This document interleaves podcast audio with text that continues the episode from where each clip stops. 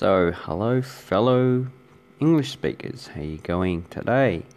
Today's phrase I want to teach you is the phrase "no dramas."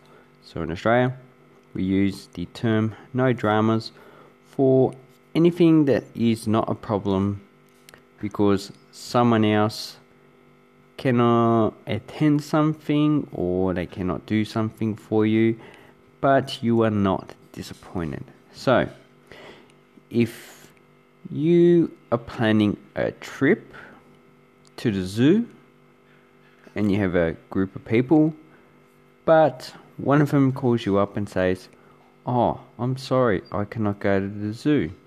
You can reply with, That's okay, no dramas, mate.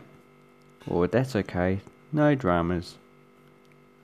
I understand. So, what you're saying there by putting in no dramas is that it is okay that they cannot come. You are very comfortable that they cannot come, and you understand why they cannot come.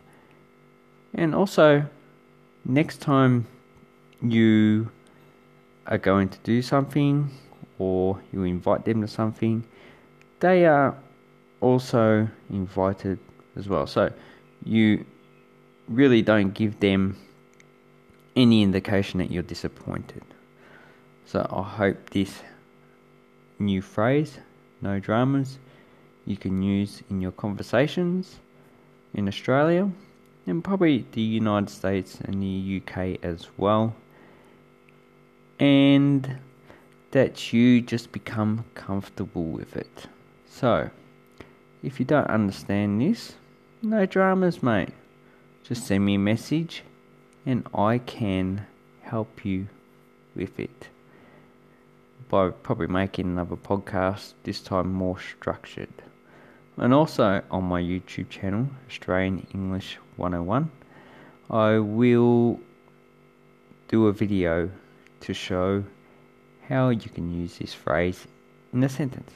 So thank you very much. Have an awesome English speaking time, people. Hooray.